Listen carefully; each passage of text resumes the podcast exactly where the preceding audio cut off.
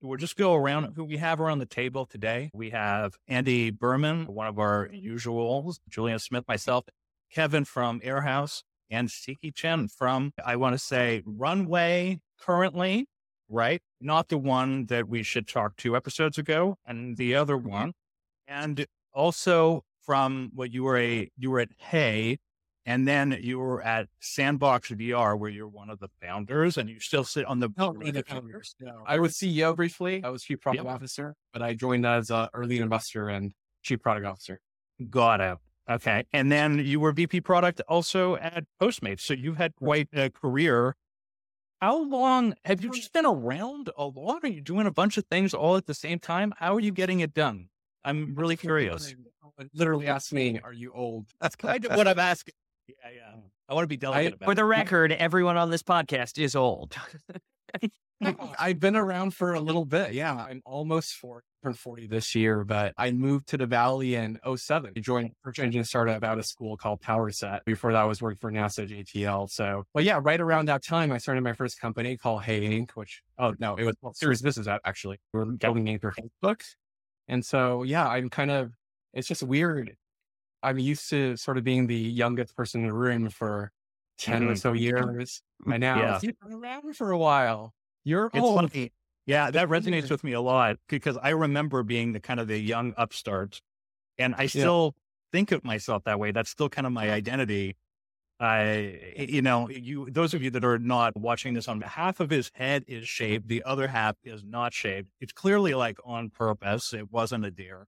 And so clearly there's a part of you at the same time that is saying, this is my identity, which is the young upstart. Like it's still a part of you. Does that make sense? The life crisis on your head. Yeah. I was at Walgreens and this little girl came up to me, pointed my head and was like, excuse me, is that a joke? No. Um, oh. Yeah. So, dude, we're, I mean, it's when we're recording this, it's the 3rd of January, 2023. Hmm. I don't know. Let's first begin. Maybe I'm curious, and I'm sure the audience is curious about what level of freaking out you are doing as a founder relative to maybe the prior time that you were doing it. A lot of founders are freaking out.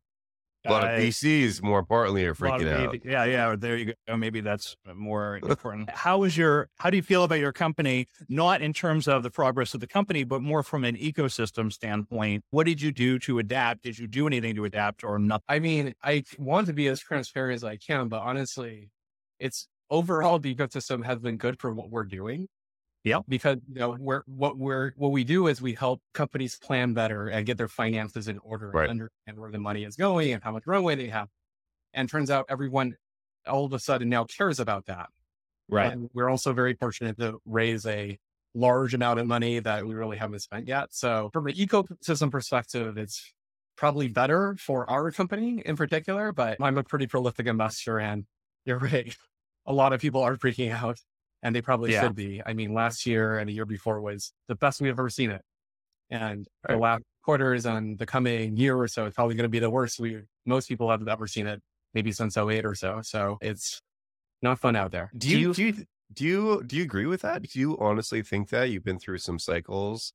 You think this is going to be like the, like I, I would think like most people that I'm listening to or whatever, they're saying the first half of 2023 is going to be like the worst ever. Do you really believe that? Yeah, I do. The sort of macro trading circles I'm in, there's general consensus is that uh, the next two quarters are going to see is going to see a even further downturn than we've seen in the last two quarters.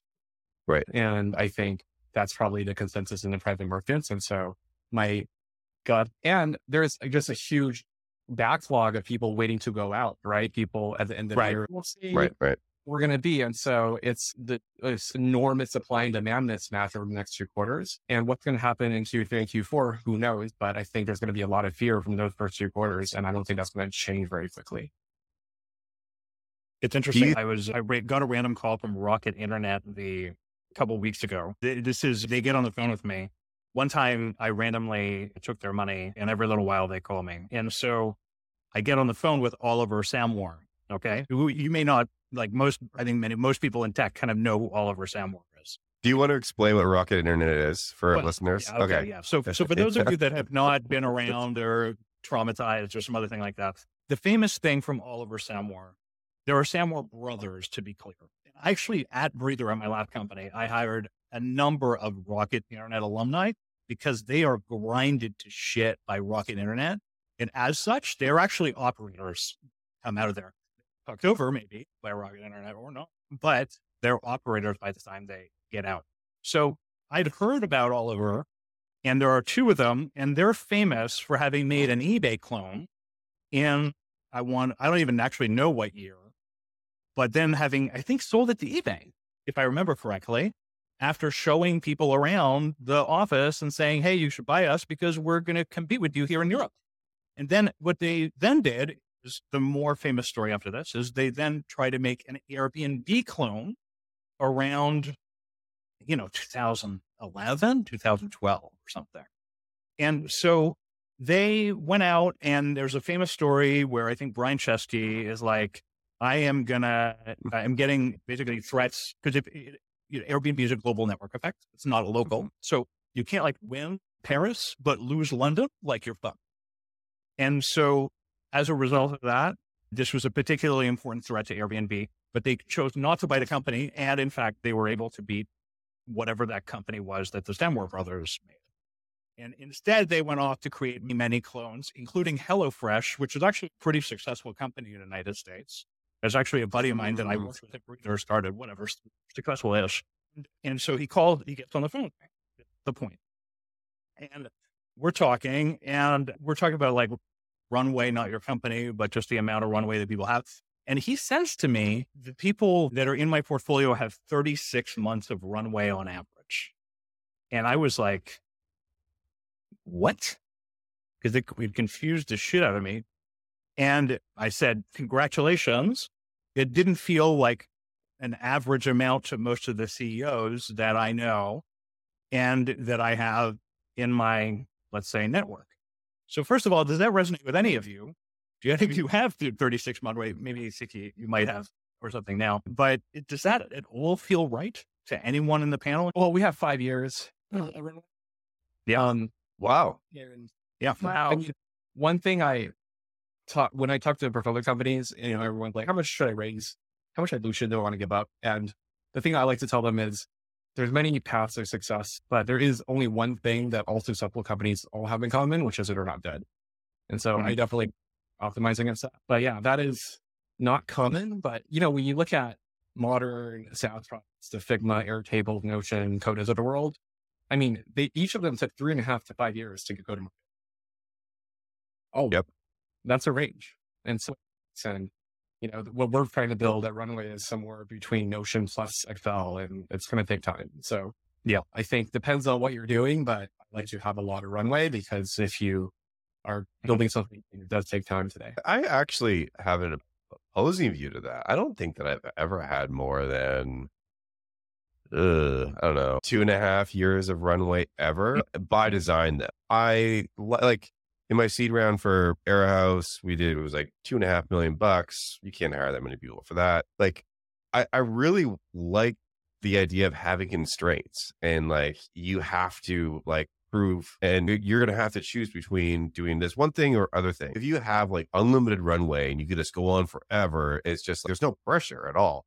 And I think that that's actually one of the benefits of having the of being a startup is that you have the this pressure that you are going to run out of money and you're forced to really make decisions that will get you to the next level. I actually would not want to do that. Now, I've never been in this situation that investors are like, here's a we're profitable and here's an extra 200 million dollars and mm-hmm. i'm just going to put that in the bank for rainy day so i've never been in that situation but i actually like the pressure that it puts on myself, which then obviously goes down to the team and forces people to make tough decisions. Yeah, I disagree. Pressure and, and constraints are a really important thing for us. Having the money does not in any way reduce the pressure. I mean, we talk internally about we are now two years old. You look at the two right. years, how much have we gotten done and where should we be? And there is the, the constraint of the clicking of the ticking clock. Um, right. That doesn't change. And so, yeah, mm. I generally agree with you. I just think that you know, there's different ways to give you, cons- give yourself constraints. And one of the things I'd rather not have is if we're in a place where we're supposed to make it and we need a bit more time and the markets are closed to not be done. Yeah. Right. So I think it's very interesting because I've always had this view that it takes two to four years to build a good product. And I think there was we when we all started operating, we were in the MVP world, the Eric Ries, the lean startup, and that was put something out and iterate on it. And the companies you just mentioned, Figma, Notion, Airtable, Coda, they've taken a really long time to build an incredible product and a massive amount of capital. And what do you think happens in this in a new macro? Do we revert to the MVP? Is that even possible in today's SaaS markets, given Mm. how No, developed MVP software is? sucks. MVP That's a really sucks. good question. Yeah. It's hard to imagine. I think companies that want to do something like Figma or a Notion is gonna, just going to be forced to do more with less. Yeah. Uh, You know, you're going to look for the closest market opportunity.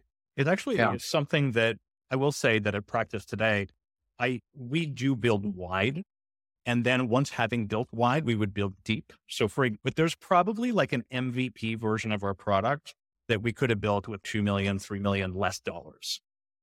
Yeah. We would have just had to gone mm-hmm. extra deep on the use cases, gone extra deep on that customer pain point, and only when they're really screaming, "Yes, this is it!" Okay, let's build on that. yeah. right. That's what I do. Yeah. I mean, I mean, products can be very different, right? If you think about what makes Figma or a Notion a Notion, it's the flexibility of it, right? It takes a lot of power.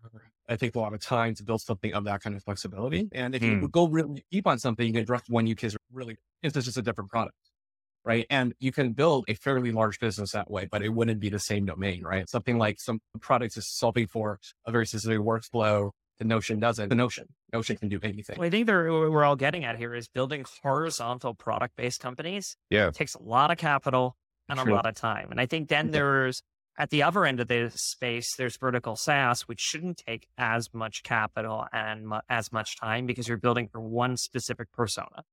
Right. And then I think there's probably somewhere the service, the, the, the tech company that is really a services company that is a spreadsheet at the end. Mhm. And most of those are just, you can get them up to speed very quickly, get into revenue very quickly, and then kind of fake it till you make it actually building the real software. And I Right. think Right. about that as brokerage type businesses or so on and so forth. And I mean, brokerage, I think freight naturally comes to mind. Sorry, Kevin.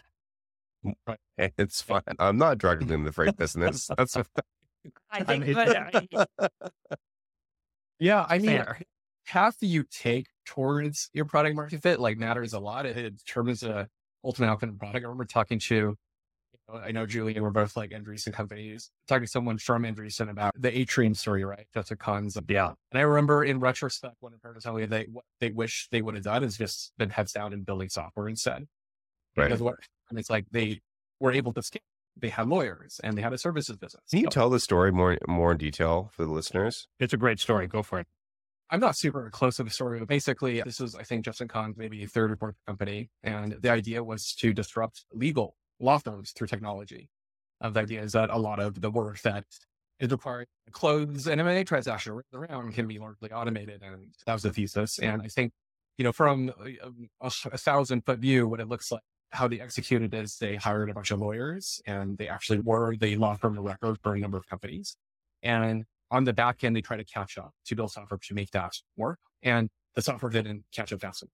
And so Yeah. what happened is the prices that the companies were paying couldn't cover the cost of these extremely expensive lawyers who were basically doing full on lawyer work. And so I think at some point, Justin decided to give the money back. I think to investors, right? That's right. And so in retrospect, I think that would have been, I mean, who knows what would have happened, right? None of us were there, but the idea is that if the idea was to build a technology platform for lawyers, maybe they should have just done that. Um, Yeah.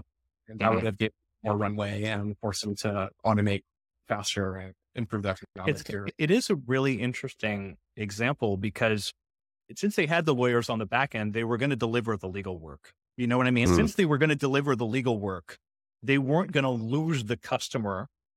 And as a result of not losing the customer, there's no like startup pain of, oh, we suck. Right. Yes. Now, it's a particular example that I'm not sure how generalizable it really is. But having, I think I talked to Justin. I went to the Atrium offices actually to talk to him, not about this, but just he was, you know, we were just shooting shit. And he, the leader, would say, yeah, we never really had product market fit. And, and it doesn't, that it is, it's the risk that I'm sure you understand, Siqi. It's like this risk of, oh, I'm fundable forever, not the company, but, uh, but me, you know, you.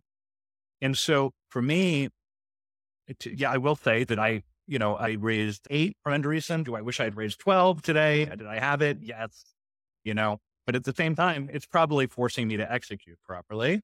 Sounds like exactly. Kevin, it's a strategy. Yes. I don't know. Yes. I, it I is my you know, strategy. Yeah. Yeah.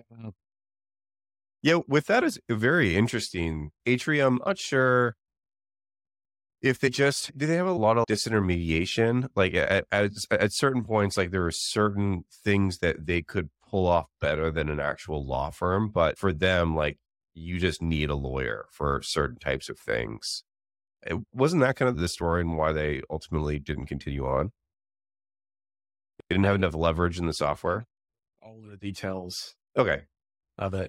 we can just move on then. Nobody, know, we're maybe, Yeah. maybe we'll get Justin on here and he'll talk about it. Yeah. What we took away from that is like when we were thinking about the early days of Runway, do we just have an in-house CFO? Do we just do that work for you? And there's a number Yeah. of companies who are doing that. And we we intentionally decided to not do that for that. Yeah. And like we wanted the product to work. And Right. we needed pressure in order to build that Mhm. right product. Otherwise, you can Yeah. always just back to, yeah, CFO's going to use the spreadsheet. Right. Wasn't Right. that what Pilot did? I think at the back, that was the, it's basically manual bookkeeping on the back end as they built uh, as they tag data. Yeah. Yeah. That's right. That's right. Inter- It's a very there's a interesting lot. problem.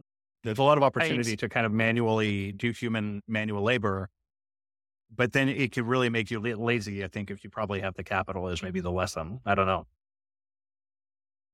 So I'm curious. I'm going to move on to one of the topics that we had. We had a, Mm. a lot of people making predictions, and we kind of touched on this uh, uh, already a little bit here. One of the big predictions, and this is from Fred Wilson, who is extremely large in crypto. I'd love to get you guys' take on do you think that crypto still has some legs going in 2023? It's been, there's obviously been some winners, like of any hype cycle that happens, right? You think of Airbnb, the sharing economy, right? There were so many different mm-hmm. companies came out of that. Airbnb was the one that won. You have Uber to kind of deliver anything to you off of your phone. There, there was a few more that kind of won there. Do we think that crypto, and Fred's opinion is that it's still very early innings on this, and he's extremely bullish. Do we think that is going to be something that's going? We were all we all been in the valley for a number of years. Is this kind of a dead category, or That do we think? Is he, did he say something recently? Yeah, he put out in his what will happen in 2023, and he's extremely bullish on. He talks about Ethereum specifically, but he still does think that Web3 has a lot more to to grow into. I'll tell you, j- just from my perspective, having read that post, it's the climate bit that really got to me. I have, I'm not an expert. I just want to say this. I'm a fucking idiot. But if, so, Fred Wilson, Fred Will, I, I think of Fred Wilson and Chris. He's a Dixon as genius to be of the same. Okay. Well, Chris Dixon is always right. Fred Wilson also, for some reason, is al- always right. That's true. And so it's only those, it's those two. Everyone else is wrong a lot. And so Mark Andreessen maybe get add him into that. No, Mark, uh, no way. Mark Andreessen has made a lot of mistakes, and I'm sure would acknowledge that. So when it comes to to Fred Wilson, him saying we've been ve- investing in climate for three years suggests that there is a market for climate products, and that to me is super compelling. He probably, I, mean, I think he has to continue to believe. When you go that deep into crypto, you can't stop believing it into it. Probably it's just the technology. But I'm really interested in the perspective of I mean, would you ever start a climate company? Just to generally to the panel, like has is any is anyone ballsy enough to actually do that? Because I thought about it. am not. You have. I have thought about it. I have Okay. a really close friend from college who is very senior at a large at Fortune 500 who focuses on their climate strategy. and has made their climate strategy a, vi- a viable business. And we have talked a bunch about what you can do. I think to a large degree, a lot of the climate strategies out there are financial engineering. So Mhm. carbon credits, it's we've done some way to offset the carbon footprint and we're going to go sell it to people. And there are real markets there and there are real products. Think things like clean oil that's been offset on a carbon credit being sold to a airline or being sold to P&G uh, for all their production. At the opposite end of the spectrum, there's like nuclear fusion and nuclear power, and I'm not going to touch that with, a, with like a nine foot pole. But I've definitely Mhm. thought about the financial engineering versions of it. But that happens to be because I have a close friend who is very involved in this market. Yeah, you actually know people that you can bounce shit off of. I know zero. Yeah. Right. Yeah. I know nothing about this at all, and I just Yeah. yeah. this is not an area that I would go into. I think And that Andy, it's you were eventually going to happen. Andy, you were right. In fact, that is what Fred Wilson talks about. He talks about carbon credits, particularly as being kind of like one of the major things that he really believes will. Uh, I don't want to say take off, but whatever that will have legs. And Well, have he he predicted l- in 2022 that it was going to be a big year for carbon credits. Well, I mean, it was. There was Flowcarbon was started, guys, Andreessen gave them how much money? I don't know. I don't know how good they're doing it. I don't know. I, I, I'm totally joking. I have no actual clue. I just know they raised a bunch of money to do mm. something with carbon credits. Yeah, Wait, Siqi, talk about that why. Go ahead after you. Flow is that that we company or That is the WeWork company. yeah, it was like 300 million, something like that. Some crazy. Yeah. So does anyone know what they're doing? Nope. It's a Mark Andreessen company. They, he ne- he's never wrong. Yeah, would somebody just say The that? why the valuation was high, the the guy bought like a billion dollars worth of real estate or something. I think mm-hmm. that's the other one, but maybe I'm wrong. I thought Okay, you had a maybe- different company that, Yeah, it's a, yeah, no idea. or maybe it morphed into that. That was the pivot from carbon credits to real estate. Could be, could be. But how did you end up deciding that this would be the next company that you would work on, having had probably tons of different opportunities to work on various things? How did this end up being yours that you decided you were going to spend probably five, ten years doing? Oh man, yeah, that's a great question. It there was a specific trigger around the pandemic, but it actually goes back really far. I think like a lot of people in tech have a technical background and majored in math and you know, I'm a hacker, so you know, I got my start building games on Facebook. And so when I moved into City 07, I had this game that took off on Facebook and then BT started wanting to fund it. And long story short, six months later, I was like 23 years old. I had a company and I was the Yeah. CEO. Mhm. And so I would get these like spreadsheets and these forecasts and I did not know what margin mean. I feel like this whole area of finance and business has been like Yeah. Security for me forever. I literally didn't actually know what margin and how it was calculated until I was responsible for the metric at Postmates. Yep. And, and so it's a contribution margin. Now I had, uh huh. What is Mhm. that? Yeah. And there's like this story about Richard Branson. So he was in this board meeting in the early 90s. It's like already huge. And Mhm. over the course of this board meeting, slowly started dawning on the rest of the board members that Richard Branson does not know what margin is.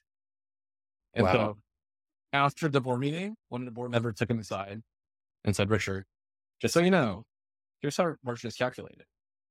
And Richard says, Oh my God, thank you. Someone finally explained this shit to me.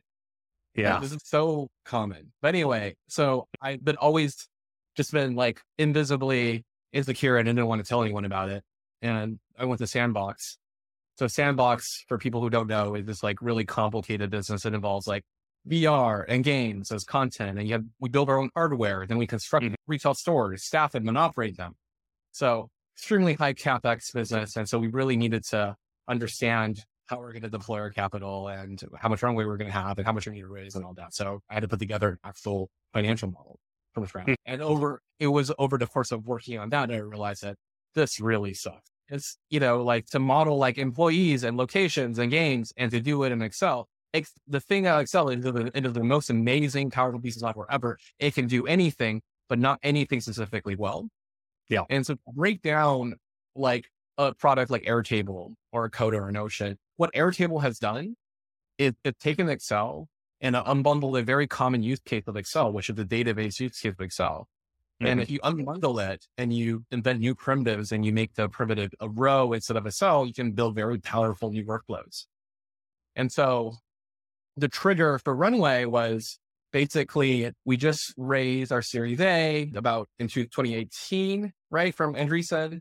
And then we deployed $30 million, launching 20 stores, constructing them. And they It's a sandbox, right? Sandbox, sandbox VR, yeah. yeah. 2018. And so uh, I was appointed CEO shortly before our Series B was supposed to happen. This is like late 2019.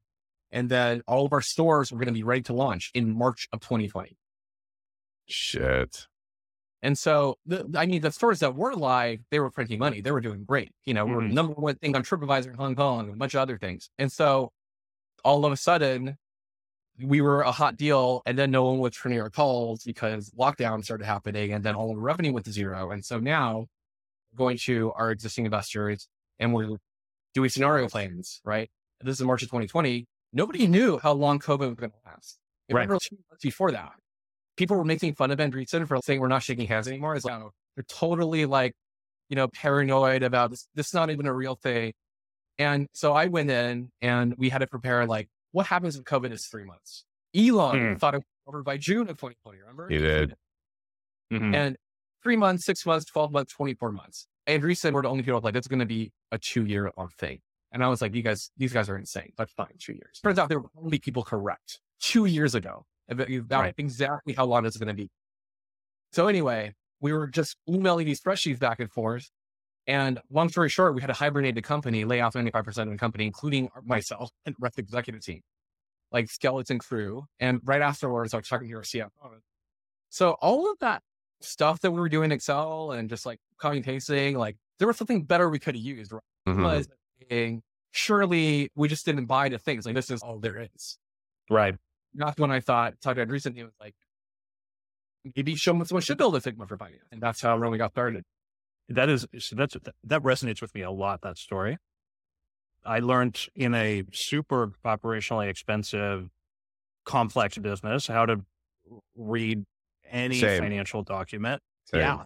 Yeah, of course. You're right. Of course, Kevin, because you had you we were in but you were in on-demand economy where you were handling some of the physicalness of it and so you had real costs so we had warehouses right. we had mm-hmm. vehicles mm-hmm. we had employees yeah. yeah we had everything it's insane I feel like we've all run very operationally intensive businesses yeah, but you know to- what we were doing Andy, you know what you were doing. You had just been laid off from Lehman Brothers in 2008. So don't tell me that you didn't know what the fuck you were doing. You knew what you were doing. You're the only one that knew. Yeah, for me, I was a pure technology. I was a programmer before, and then I started Shyp, which is this this very capex intensive you I can identify with this story so much. What is mm-hmm. a P&L? What is gross margin? Yeah. What is contribution margin? What are all these things? I was learning yeah. on the go. It's so it's example. Uh, it's Paul Graham's schlep blindness. If we've been through it, right? So I yeah. not be able to start Siqi's company because I have schlep blindness. I'd be like, yeah, that this is just how it works. right. I sat through in our positions, right? Like we all, for me at least, I think a lot of people in our position was like, well, I'm a product guy. I'm a tech guy. Right. Right. I'll hire a fractional CFO or a CFO. They'll take care of this. They'll mm-hmm. output some kind of models and spreadsheet I don't even understand. And that seems like really wrong because, well, we why do we do it? Because we think we're not good at it. But this is actually the business itself.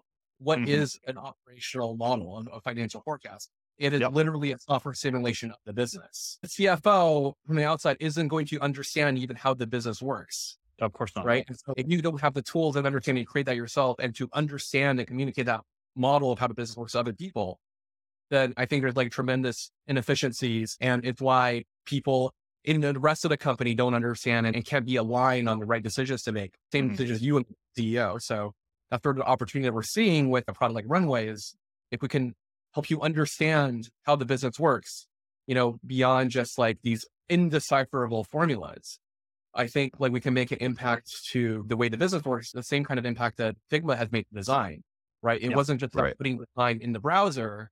It was about making design a strategic center in the company and getting everyone else involved in design. Right. You're so good at talking about this. It's honestly like not like turning for past two and a half years. So here's my question for you. When you were doing this in 21 and you talked to other founders, did they tell you who the fuck cares? Or did they believe in 2021 that this was actually a problem? You, if you have the pain, you have the pain, right? And so with the product that Runway is, if you don't have the pain, it's not going to be, it's going to solve problems for you, right?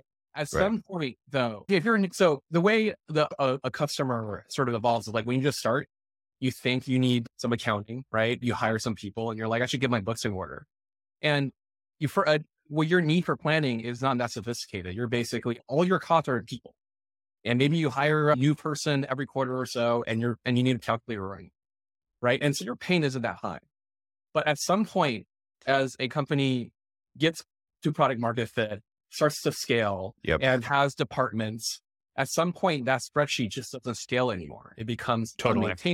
difficult to understand. And that at that point your pain is burning. And Mhm. so if you have that pain, you talk to us, you're like, yes, understand the problem you're trying to solve. Please help us. If you don't So- have that pain, pain. So for you guys, are you guys targeting that that company that has hit product market fit and you're looking to ingest it, all of the different systems into yours? Or are you looking to work with a company from inception and to be built around all of the different tools and whatever HR platforms and all of those other things? You know, we started with a pretty different product that was more focused on expense reporting and understanding your P&L. And that was more targeted to any company. And what we found is with that is though, that it's a problem. It's, it's more of a vitamin than a painkiller. Because if you're a small company, it's a problem that you think you have. And once you see it, you realize, okay, 90% of census are people. Hmm. And next month, it's 90% of census are still people. And so the mon- amount of money you're willing to pay to solve that problem month after month is round down to basically zero. Right. And so the real value is understanding the different scenarios when you do scale, right? Like what is the impact of investing in product X instead of B or working on conversion rates instead of retention or hiring for CX. Mm, Those are like the big decisions that are extremely valuable and very difficult to solve. And so we focus our products around a year and a half ago on that particular problem. And so as a result, the problem is targeted to product companies who are, have largely hit product market fit, but the real differentiator is, are you in a point where your company runs on your operating model or you run your company on the right. model?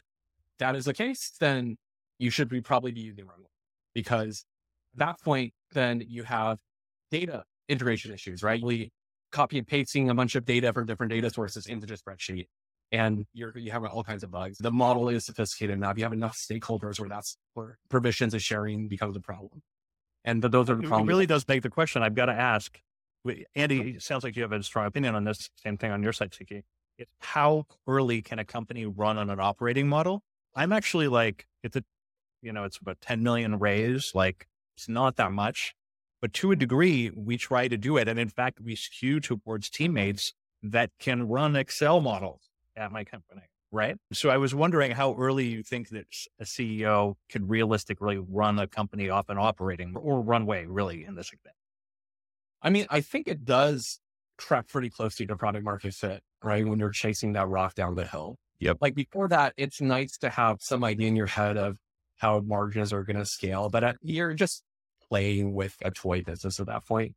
But when you have pr- pure product fit, that's when the big problems of scaling comes into play and being able to understand like how your margins scale is extremely important to the long-term success of the business. And so Sure. Mhm. right around then is when you probably should be doing it. I would go with yes. And here, where, where I would say the and is the only difference with that is when you're selling a physical product, say consumer goods, Yeah. anything, any. Kevin's customers or my previous company or my other company, Nanit. From day one, we had, we looked at gross margin and what it was going to cost us to make it and Yeah. what the BOM would be.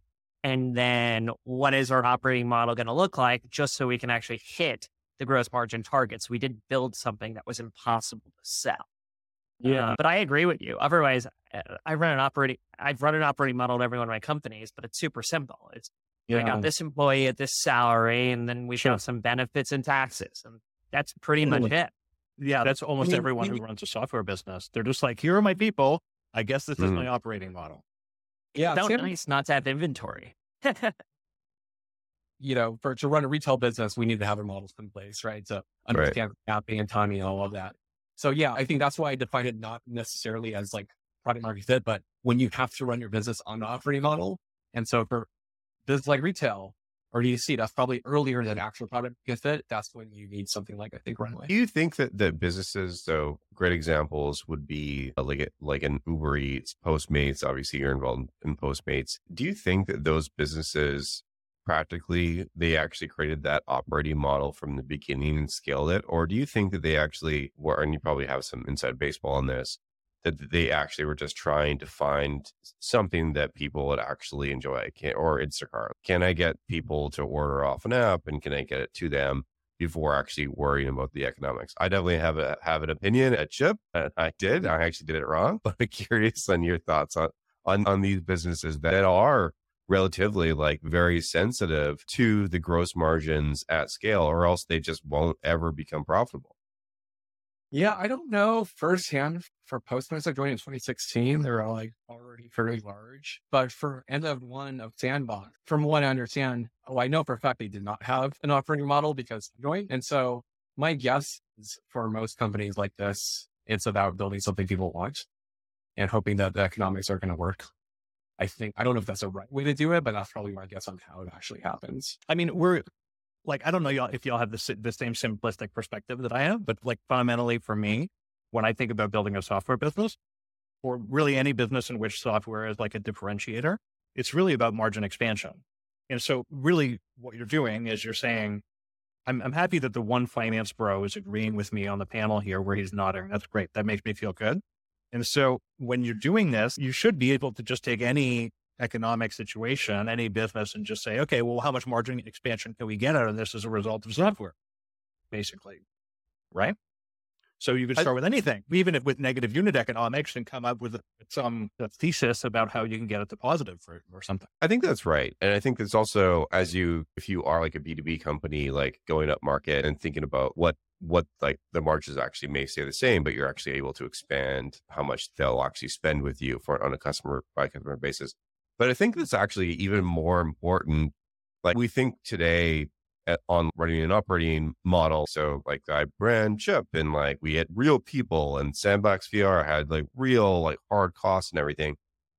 But in today's world, like when you have Andy's in this world. I'm sure that it's not like a big line item, his P and L right now, but like he's doing like real time video communications. And now we have AI. I don't know how much that's costing uh, Open AI, but these are real costs. They're not people costs. They're not like actual facilities costs or anything like that. But you're going to have to probably be building that into the business like earlier on, even though it seems like a tech company. And I think that these companies have been built and also funded on that those are not real costs and they think that they're just going to go into mm. zero.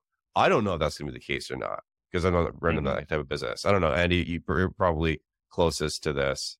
I have designed my operating model so that we don't use a platform as a service API on the audio and video side of things because that will never scale in my category. And so we have thought about this from day one what is a commodity what is going to be something that will as we scale will get operating leverage on it and what are things that will have be constant drags on margin and what everyone has basically done with software is we traded capex to buy servers for gross margin for AWS for EC2 and S3 mm-hmm. and as we thought about how we built our how we built Vowel we built some very core technology because of what it would happen at, with margins at scale. There are other things we think about every. So, I, I mean, CK, I think you, this will resonate very well with you. How many different APIs does the average business use? Each one of those APIs, you're paying by the cent or the minute or the call. And all those used to be things you used to build, but they're actually drags on margin. So it doesn't look, your average software business yep. today doesn't look like Workday did. When Workday, I think the story was when Workday went public, they were very low gross margin, kind of 20 to 30% gross margin. They said, as we hit scale, we'll get to be like a 70% margin business. And what scale was the servers. and you were getting margin on your fixed costs. And today that's not the same. Hmm. So I think it's super interesting to think about. AI in general has always been very low gross margin for this reason. Right. By the way, this is the most inside baseball episode that we've had. And I actually love it because I feel that the 101 material is very well served out there in the world of like people talking shit on the internet. The 201, 301 material is not well served and is hard to find. And this is definitely one of those episodes. Kevin, why don't we finish it off with some more sort of 2023 stuff that you spotted and that you felt is worthy of discussion? Yeah. So, well, I don't think we've we haven't answered. Well, I haven't got an answer for everybody else. Do we think crypto's dead? I'm definitely going to put my hand up in the air and say it's dead. Don't Mhm. build a Web three. Crypto is dead. Build Wow. a product that people actually want to use. There's some utility in it. We've now spent Bitcoin is 13 years old now. Like it's had enough time. Like Bitcoin, I think is actually a real product. And I think out of the hype cycle, there's a few of, of these products like Bitcoin that will people will continue to use. But I think that it's they're really it's been shown time and time again, like all of these billion dollar companies that have been billion dollar companies in quotations that have been created, they're not really like creating any true value. And it turns out to be that all of them have had a lot of intertwining dealings and just building on each other. There was actually a good post by Thomas from Red. He was at Redpoint, but he left. Thomas, I Um, think the name is pronounced Tunguz. Tunguz. Okay. He just posted something and he actually looked at the addressable market of Web3 companies. And I believe it was like less than 10 billion total. So, what his suggestion was that these Web3 companies should be selling into Web2 companies, which I actually didn't understand that. His last like paragraph didn't make any sense to me.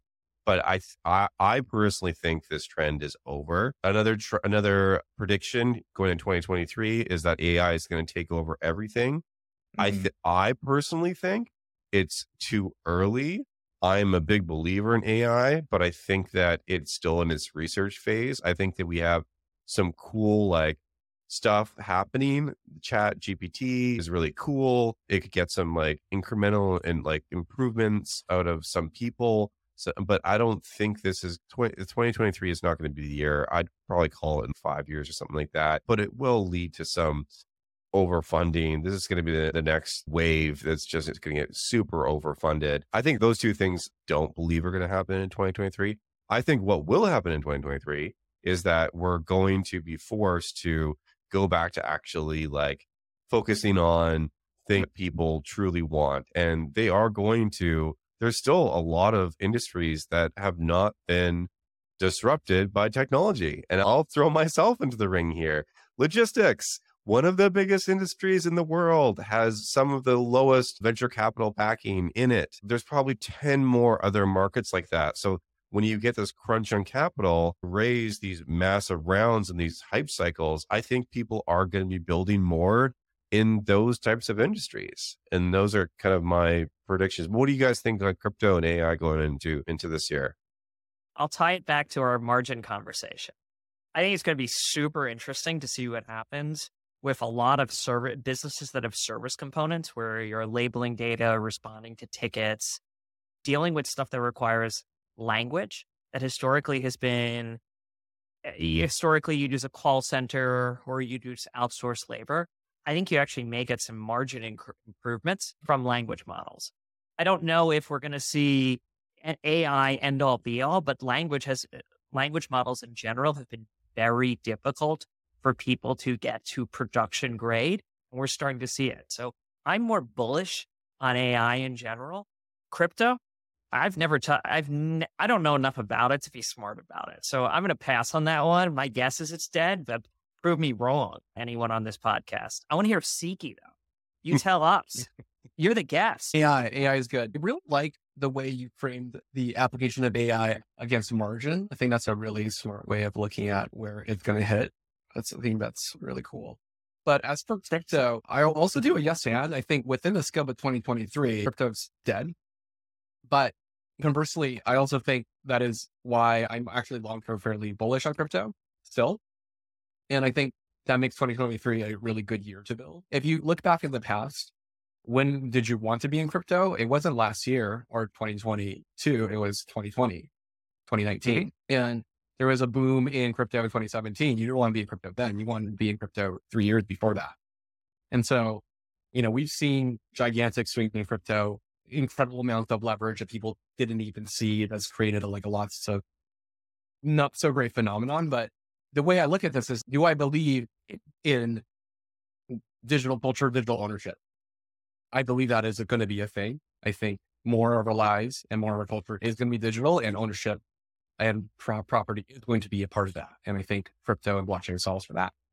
So mm. the way I see crypto long term is if you look at the long term sort of like adoption use cases crypto, it is growing linearly. But what you see on top of that is using incredibly over leveraged behavior that's creating like extremely accelerated cycles of bubbles.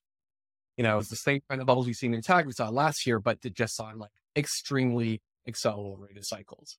So if you like cut out that noise, if you look at the base implementation and based on adoption, it is increasing linear. I have one question for Siqi as we end. You're a prolific angel investor. What are your hmm. thoughts about investing in companies in 23? I mean, the old adage was the best companies are built during bear markets. So I'm curious what your thoughts are. I, I'm excited. As an investor, I'm pretty excited. I mean, if you're going to start a company next year, you really want to build something. You really want it. And you're doing it for the right reasons and you have the right constraints. And also the price is going to be right. So as an investor, I think it's going to be a huge opportunity. So the tourists are gone is your thesis. The tourists are gone? The, the tourists. tourists. tourists. Sorry. I did mm. think I said mm. tortoise. heard the card model, but yeah, yeah, I think it does. There, there was a lot of looky loos over the past two years. What's it going to be like for a 26 year old VC?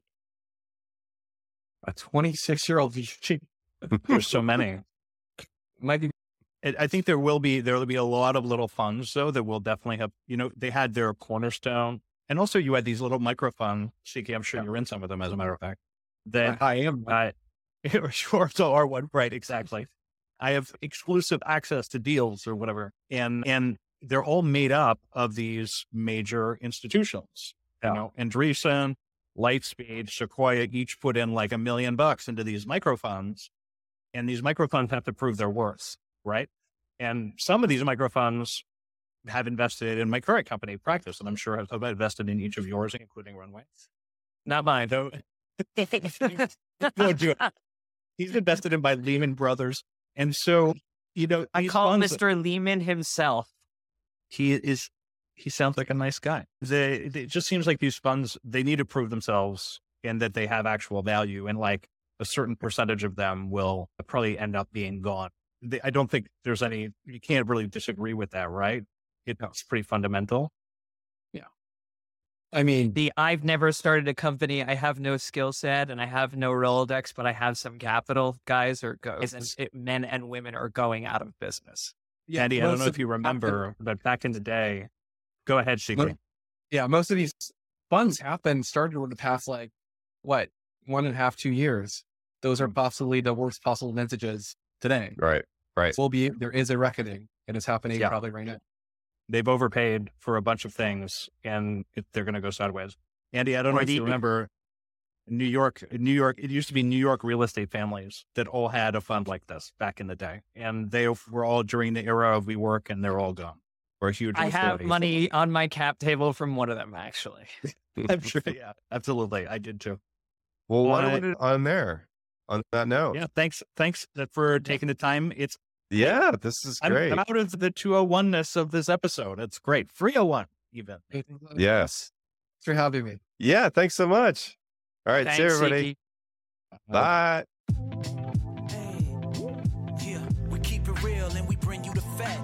Second Time Founders podcast. Talking tech news, the show is a must. Not some billionaire trying to sell you their book. We're coming from a real place, plenty ups and downs. Got some insights, join the discussion now. We being honest and raw, giving you real talk. We've been at the bottom and made it happen and much more.